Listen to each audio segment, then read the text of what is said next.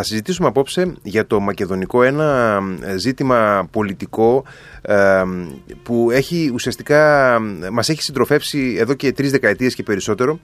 Ε, έχουμε κοντά μας τον ε, πολύπειρο δημοσιογράφο Σταύρο Τζίμα, ε, έναν δημοσιογράφο με τεράστια εμπειρία στο διεθνές και ειδικότερα στο βαλκανικό ρεπορτάζ, διευθυντή του Αθηναϊκού Μακεδονικού Πρακτορείου Ειδήσεων στη Θεσσαλονίκη και τακτικό αρθογράφο στην εφημερίδα Καθημερινή. Καλησπέρα κύριε Τζίμα.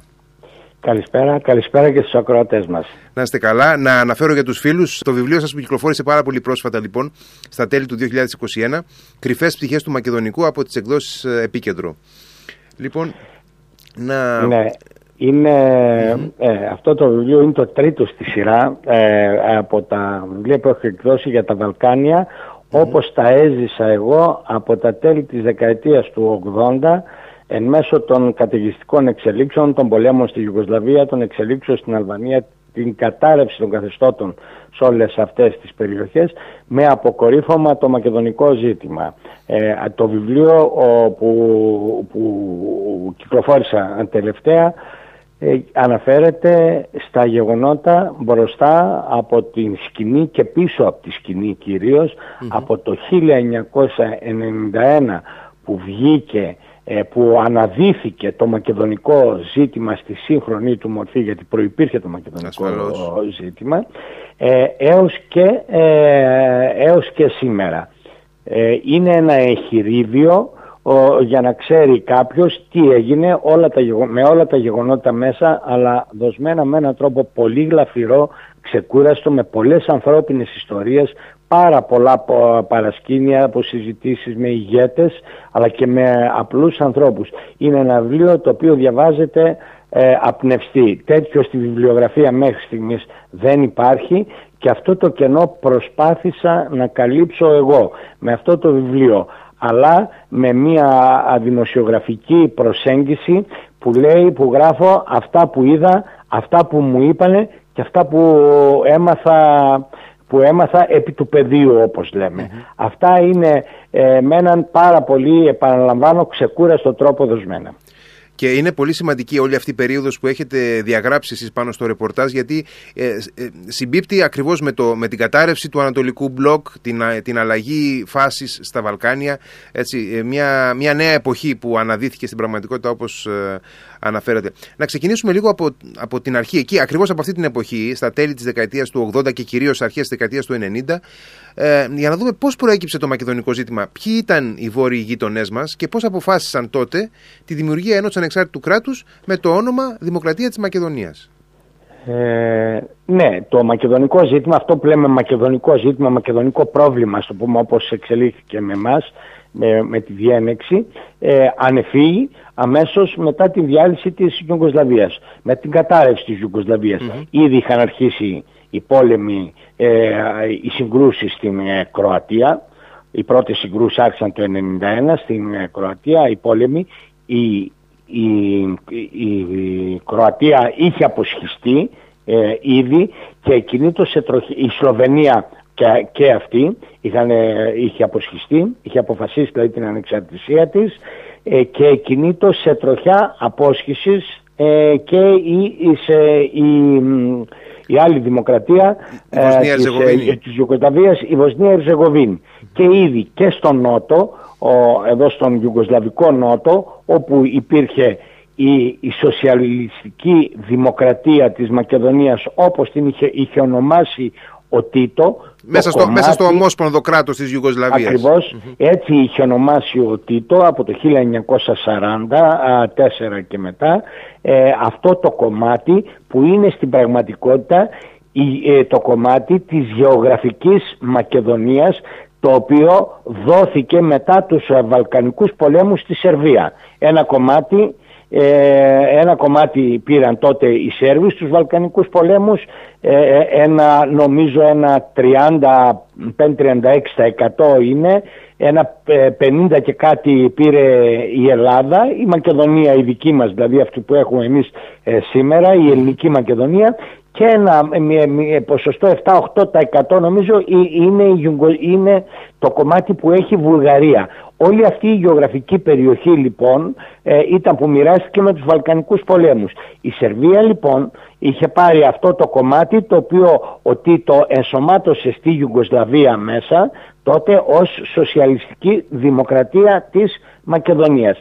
Τότε λοιπόν αφού υπήρξαν αυτές οι φυγόκεντρες και αποσυστικές δυναμικές στη Ιουγκοσλαβία αποφάσισε και η σοσιαλιστική δημοκρατία της Μακεδονίας όπως ονομαζόταν με πρωτεύουσα τα Σκόπια να, να συστήσουν το δικό τους ε, κράτος. Εκεί λοιπόν υπήρχε ένα τεράστιο ζήτημα. Δεν ήταν πολύ εύκολο διότι η Μακεδονία, η σοσιαλιστική δημοκρατία της Μακεδονίας αυτό το κράτος ε, ε, ήταν παρεμβαλόταν ανάμεσα στην Ελλάδα και τη Σερβία. Ήταν υψής της σημασίας για τη Σερβία και την πρόσβασή της, την απρόσκοπτη πρόσβασή της προς, το, προς την Θεσσαλο, το λιμάνι της Θεσσαλονίκης και τη Μεσόγειο θάλασσα, η έξοδος προς τη Μεσόγειο θάλασσα. Αν, όσο καιρό ήταν στη Ιουγκοσλαβία, τα σύνορα της Ιουγκοσλαβίας έφταναν στους Ευζώνους, εδώ στους δικούς μας. Τώρα θα μεσολαβούσε και ένα, ένα νέο κράτος ε, ανάμεσα στη Σερβία και στην Ελλάδα και αυτό ήταν ένα ζήτημα αν θα το αποδεχόταν ο Μιλόσεβιτς ή όχι. Όταν λοιπόν ο, ε, ο Γκλιγκόροφ και η πολιτική ηγεσία τον Σεπτέμβριο του 1991 ε, αποφάσισαν να κάνουν το δημοψήφισμα για την ανεξαρτησία τους, για την απόσχησή τους δηλαδή, υπήρχε ο φόβος σε αυτούς ότι θα τους καταπιούν οι Σέρβοι. Οι Σέρβοι οι οποίοι διατηρούσαν μια μεραρχία στρατού στην, ε, στα, Σκόπια, εάν ο Μιλόσεβιτς τότε ε, αποφάσιζε και έλεγε ότι δεν θα αποσχιστείτε και επιχειρούσαν μια δυναμική απόσχηση όπως έκαναν οι Κροάτες, τότε ήταν σίγουρο ότι θα τους έπνιγε στο αίμα το, το, το Βελιγράδι.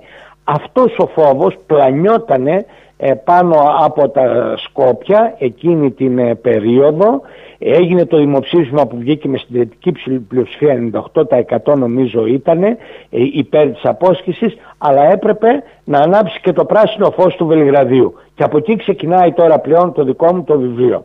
Έγινε λοιπόν τον, στις αρχές στα τέλη Δεκεμβρίου του 1991 τηλεφώνησε ο Μιλόσεβιτς στον Γκλιγκόροφ και του είπε ότι θέλω να συζητήσουμε για το μέλλον ε, των σχέσεών μας και το μέλλον της ε, Μακεδονίας. Πράγματι όρισαν ένα ραντεβού ε, για τις αρχές για το Γενάρη του, του 1992 μπήκαμε πλέον στο Γενάρη από το Δεκέμβριο και μετά. Ήδη είχαν, η, η Βοσνία Ζεγοβίνη είχε ανακοινώσει και αυτή ότι, ότι ανεξαρτοποιείται. Άρα η Σερβία, η Ιουγκοσλαβία χάνει και την ε, και τη Βοσνία Ζεγοβίνη και εκεί λοιπόν συναντούνται σε μια βίλα κομματική που έχουν την οποία την έχω επισκεφτεί πολλές φορές ε, ε, ε και εκεί για να συζητήσουν το τι θα γίνει. Εκεί ο, ο Γκριγκόροφ και ο Βασίλη τον Μπουρκόφσκι ο οποίος ήταν στέλεχος μεγάλο της, ε, της σοσιαλιστικής δημοκρατίας της Μακεδονίας τότε ας την πούμε έτσι και ήταν ανερχόμενος αστέρι, αστέρι και της Ιουγκοσλάβικης πολιτικής ε, και από τη μεριά του Μιλόσεβιτς είχε άλλους δύο, τον Πρωθυπουργό τον Γιώβιτς και τον Υπουργό Εξωτερικών. Εκεί λοιπόν έγινε καυγάς κανονικός. Λίγο έλειψε να έρθει στα χέρια και τελικά εκεί ο Μιλόσεβιτς ε, διαπίστωσε ότι οι, α, οι Σλάβο Μακεδόνες εδώ ήταν αποφασισμένοι να το τραβήξουν και να, να φύγουν ε, και τους άναψε το πράσινο φως και τους άναψε το φράσινο φως γιατί όπως μου είπε και ο Γκριγκόροφ και τα λέω μέσα και ο Ντομπουρκόφσκι δεν είχε άλλα συμφέροντα, δεν υπήρχε μεγάλη σερβική μειονότητα στην, ε, ε, ε, στην περιοχή εκεί των Σκοπίων, στην δηλαδή σοσιαλιστική δημοκρατία της, της Μακεδονίας έτσι ώστε να έχει επιπλέον συμφέροντα. Δεν είχε μειονότητα δηλαδή μέσα για να διεκδικησει Και ήδη άρχισε, ε, θα άναβε μεγάλος πόλεμος και εδώ και είχε αυτός τότε περίμενε τον πόλεμο της Βοσνίας όπως και έγινε ο πόλεμος της ε, Βοσνίας και νεπλάκη τελείω, με, με κατόμβη ε, νεκρών ε, και τότε γνωρίζουμε, γνωρίζουμε την εξέλιξη το εκεί. Γνωρίζουμε. και από εκεί λοιπόν έχοντας πάρει το πράσινο φως ο Γκλικόροφ έλυσε τους κάβους για αυτό το νεόκοπο κράτος και ανοίχτηκε στην ταραγμένη Βαλκανική και τα πράγματα πήραν την τροπή που πήρανε, την τροπή με την, σε σχέση με, με την Ελλάδα. Η Ελλάδα τότε αναστατώθηκε πραγματικά, είδε ότι βγαίνει ένα κράτος ότι βγαίνει πάλι στην επιφάνεια το μακεδονικό ζήτημα με κράτος ε, με το όνομα Μακεδονία δίπλα από τα σύνορά μας και ακολούθησε αυτή η διαδρομή που είναι γνωστή λίγο ως πολύ μέχρι τώρα. Όλα αυτά λοιπόν τα πραγματεύεται το βιβλίο μέσα μέχρι και ε, την εμπλοκή τώρα της ε, βουλγαριας ε, ναι, θα, θα, θα φτάσουμε εκεί βήμα-βήμα. Να ε, ξεκινάμε λοιπόν ε, στις αρχές δεκαετίας του 90 με αυτό το σκηνικό. Ε, έχουμε μια κρίση η οποία θα μπορούσε ίσως τότε ε, άμεσα να έχει διευθετηθεί με διάφορους τρόπους διπλωματικούς. Δεν κατάφερε στην αρχή της να διευθετηθεί. Το θέμα ε, πήρε μεγάλες διαστάσεις στην ελληνική κοινή γνώμη. Θυμάμαστε όλοι τα, τα συλλαλητήρια που έγιναν στη δεκαετία του 90 για τη Μακεδονία. Το πόσο έτσι ένθερμα είχε κινητοποιηθεί η ελληνική κοινωνία και ο πολιτικός κόσμος οπωσδήποτε και ξεκινάμε λοιπόν όλη αυτή τη διαδρομή της, ε, της κρίσης των ε, σχεδόν 30 χρόνων και ε, θα έλεγε κανείς ότι περάσαμε πολλές στενοπούς σε αυτή την, την πορεία. υπήρξαν ευκαιρίες σε όλη αυτή τη διαδρομή να έχει επιληθεί το θέμα; Καταρχήν η μεγάλη ευκαιρία ήταν στην αρχή. Όταν, όταν οι γείτονές μας, το γειτονικό αυτό κράτος, ήταν ακόμη στα σπάργανα και δεν ήξεραν ε, πώς να κινηθούν και πώς να σηκωθούν να πατήσουν τα πόδια τους. Και είχε, είχαν πολύ μεγάλη ανάγκη κάποια αναγνώριση Ακριβώς, άμεσα. Είχαν μεγάλη ανάγκη, μεγάλη ανάγκη στήριξης από κάποια χώρα. Υπήρχε φοβία από την Αλβανία για αυτούς, υπήρχε φοβία από τη Βουλγαρία. Η Ελλάδα ήταν η μόνη που ίσως τότε θα μπορούσε να εκμεταλλευτεί το κλίμα και να, ε, ε, και να πάρουμε ε, πολύ προωθημένα πράγματα. Δηλαδή τότε είναι σίγουρο ότι θα παίρναμε ένα σύνθετο όνομα με την ας πούμε Βόρεια Μακεδονία, η Νέα Μακεδονία είχε παίξει πολύ αυτό το όνομα. Το Σλαβική Μακεδονία είχε παίξει επίσης τότε στην αρχή, αλλά εκεί υπήρχε αντίδραση από τους Αλβανούς στο εσωτερικό που αποτελούν το 28% της, ε, του πληθυσμού μέσα είναι με ένας ε, ισχυρός παράγοντας εσωτερικός διότι αυτοί αμφισβητούν οι Αλβανοί ότι το κράτος ε, αυτό το, το σλαβομακεδονικό πρέπει να έχει σλαβικά χαρακτηριστικά και στο όνομά του γιατί θεωρούν και τους εαυτούς τους ότι δεν είναι μειονότητα αλλά ότι είναι μια συνιστόσα. Άρα αυτό το όνομα ε, αποκλείστηκε τότε από την, από την, ε, από την αρχή. Τότε όμως στην Ελλάδα βρεθήκαμε σε μια πολιτική συγκυρία και δεν, παρε, δεν παρεμβήκαμε άμεσα και, και αποφασιστικά πρώτον ε, διότι ε, και η πολιτική τάξη δεν ήταν έτοιμη όπως δεν ήταν έτοιμη και η κοινωνία. Τι θέλω να πω με αυτό; Έως τότε, ε, έως ε, εμφανιστεί αυτό το κράτος το μακεδονικό το είχαμε εμείς κάτω από το χαλί στην Ελλάδα ε, λέγαμε από το σχολείο θυμάμαι ακόμη που μαθαίναμε το ανύπαρκτο μακεδονικό. Το ανύπαρκτο μακεδονικό και μέχρι εκεί. Δεν γνωρίζαμε το πρόβλημα σε όλες τους τις πτυχές. Με αποτέλεσμα όταν ανέκυψε αυτό το, αυτό το ζήτημα ε, ε, τότε να βγούμε στα κάγκελα τι λέμε αυτό δεν υπάρχει το ζήτημα. Τι, τι είναι αυτά τα πράγματα αυτό είχε αντίκτυπο πρώτο στην κοινωνία η οποία βρέθηκε σε πλήρη άγνοια με αποτέλεσμα να καταπίνουν διάφορες θεωρίες ότι είναι οι ξένοι θέλουν να μας πάρουν την ε, Μακεδονία εδώ, ε, την ελληνική μας Μακεδονία, τη Θεσσαλονίκη, στρατιές του Γκλιγκόροφ που αυτού του εγκληματία, αυτό το κράτος που παράγει ναρκωτικά και άλλα τέτοια που... Υπήρχαν βέβαια, υπήρχαν και ακραίες φωνές εκεί και υπάρχουν ακόμα κάποιες προφανώς, που έχουν και αλλητρωτικές βλέψεις αλλά είναι, είναι μειονότητα και εκεί. Προφανώς, αλλά ήταν η συγκυρία τέτοια που εμείς με μια λογική ε, διαχείριση των, πραγμάτων, ε, των πραγμάτων θα μπορούσαμε να πάρουμε όχι το μαξιμαλιστικό που θέλαμε, γιατί άλλοι λέγανε να ονομαστεί κεντρική δημοκρατία της Βαλκανικής, άλλοι να πει να υποθεί δεν ξέρω εγώ πώς κτλ. Εκεί ήταν που μπήκανε και περπάτησαν μέσα στην κοινωνία και έγιναν κτήμα της στη συνείδηση μαξιμαλιστικές ε, απόψεις ότι δεν θα υπάρχει ε, τίποτα που να θυμίζει εκεί που να, που να αναφέρεται σε Μακεδονία ή παράγωγο κτλ. Με αποκορύφωμα το Συμβούλιο των Πολιτικών Αρχηγών το οποίο δέσμευσε την εξωτερική μας πολιτική τότε σε μια διαδρομή και διπλωματικούς χειρισμούς τέτοιους έτσι ώστε ε, να υπάρξει κάποια συμφωνία μόνο αν δεν υπάρχει το, ε, το, στο όνομα Μακεδονία και Μακεδονικό. Αυτό ήταν ε, εξ αρχής και το, το αντιλαμβάνοντα πολύ ο Μητσοτάκης για παράδειγμα και μου το λέει μέσα στη συνέντευξή μου που του έχω στο βιβλίο πολύ αναλυτική συνέντευξη το έχει ξεκαθαρίσει από την αρχή αλλά λέει κύριε Τζίμα δεν μπορούσα να το περπατήσω εγώ τότε από τη στιγμή που ήταν δεσμευμένο ο, δεσμευόμουν από το Συμβούλιο των Πολιτικών Αρχηγών διότι ήταν πολύ απλό θα με θα, θα έπεφτα. Είχα έναν βουλευτή και θα έπεφτα. Αυτή ήταν ε, το κλίμα γενικότερα. Τώρα, συγκεκριμένες περιπτώσεις ήταν το πακέτο Πινέιρο που προέβλεπε το όνομα Νέα Μακεδονία Νόβα ε, Μακεδόνια, μία, μία φράση που είχε και το σλαβικό τέτοιο μέσα, αλλά και με ένα πακέτο χρημάτων που δίναμε σε, σε αυτούς και αναπτυξιακό, αλλά παίρναμε και πάρα πολλά άλλα ε, εμείς. Εκείνη την εποχή ε, δεν σταθμίστηκαν σωστά τα πράγματα φαίνεται, εκ του αποτελέσματος δηλαδή δεν έγινε. Κι άλλη μία φορά ακόμη ήταν όταν ήταν ο Σιμίτης προ, Πρωθυπουργός, αυτές ήταν οι δύο πιο ο, έτσι, χειροπιαστές ε, ευκαιρίες. Από εκεί και ύστερα τα πράγματα όσο περνούσε ο καιρός τόσο χάναμε ακόμα περισσότερα όπως και στο Κυπριακό με διαφορά τώρα βέβαια στο Κυπριακό έχουμε να κάνουμε με την Τουρκία ενώ εδώ ήταν αλλού τα, τα πράγματα. Ε, ε, να ρωτήσω κάτι.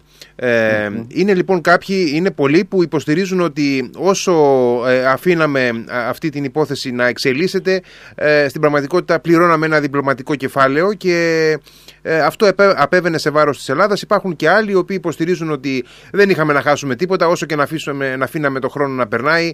Κάποια στιγμή θα αναγκάζονταν να συμβιβαστούν τα Σκόπια και να έρθουν στις θέσεις της Ελλάδος.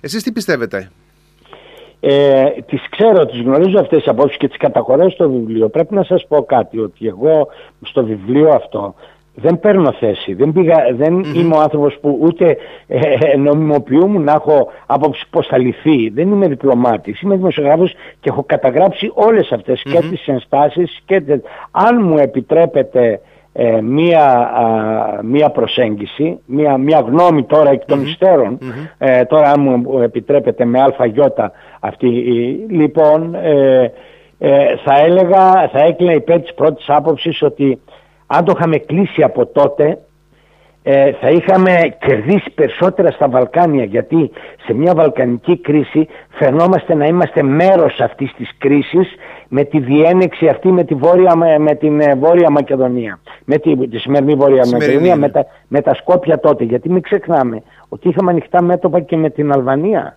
με το θέμα της μειονότητας, με το βορειοϊπηρωτικό ζήτημα. Είμαστε, δηλαδή γίναμε, αν το είχαμε κλείσει από την αρχή όμως θα είχαμε τελειώσει με αυτό το θέμα, δεν θα ξοδεύαμε. Είναι η αλήθεια όλο αυτό το διπλωματικό κεφάλαιο.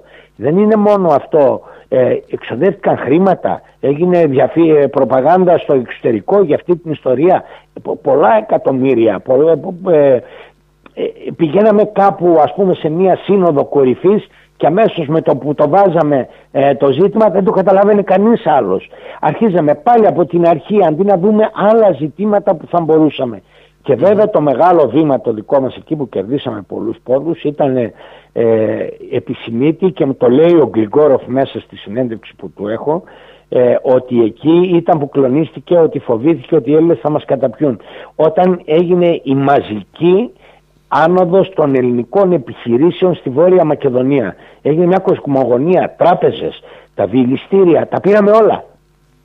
Υπήρχε ένα, ένα, ένα τέτοιο κλίμα εκείνη την, ε, ε, την εποχή. Θα μπορούσε γι' αυτό να γίνει νωρίτερα. Βεβαίως πρέπει να πούμε ότι όσο ακραίες και μαξιμαλιστικές ε, ε, θέσεις και απόψεις διατυπώνονταν εδώ, διατυπώνονταν και από την άλλη Έτσι, να μην, δεν ήταν ε, και αλυτρωτικά κυκλοφορούσαν χάρτες και από χάρτες, τότε βέβαια, από ναι, ναι. πολλούς με την Μακεδονία του, mm-hmm. του Αιγαίου και τα λοιπά μέχρι τον Όλυμπο χάρτες οι οποίοι παρέπεμπαν στην εποχή του, των Βαλκανικών πολέμων ακόμη υπήρχε ένας αλυτρωτισμός πάντα γιατί υπήρχε, υπάρχει ένας κόσμος εκεί που πιστεύει ότι είναι Μακεδόνες ότι αυτοί είναι οι Μακεδόνες ναι, ναι, και, το, και το, το, συνδέσανε, το συνδέσανε και με την αρχαία ιστορία της Μακεδονίας, το Μεγαλέσιο. Ακριβώς, ακριβώς. Για να, Βρουν, για να βρουν ένα, μια ρίζα τέλος πάντων στο παρελθόν. Ταυτότητα.